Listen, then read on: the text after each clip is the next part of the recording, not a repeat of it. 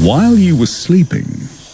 Yes, good morning, sports fans, and happy Monday. The Silver Ferns have finished third at Netball's Nations Cup in Leeds after a 62 57 win over Uganda.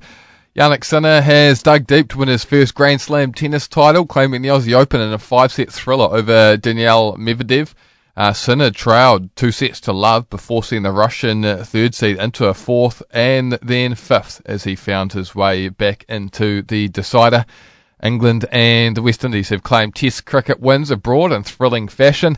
India's beaten uh, England, sorry, has beaten India by 28 runs in their first Test in Hyderabad, while the West Indies have drawn their uh, series against Aussie with a one uh, with a dramatic eight-run win over in at the Gabba. This is these scenes.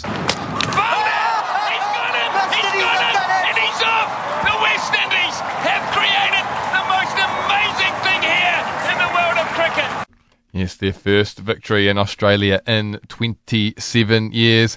And the dark day continues for Aussie cricket after South Africa's women beat the Aussie for the first time, claiming a six wicket win in their T20 clash in Canberra.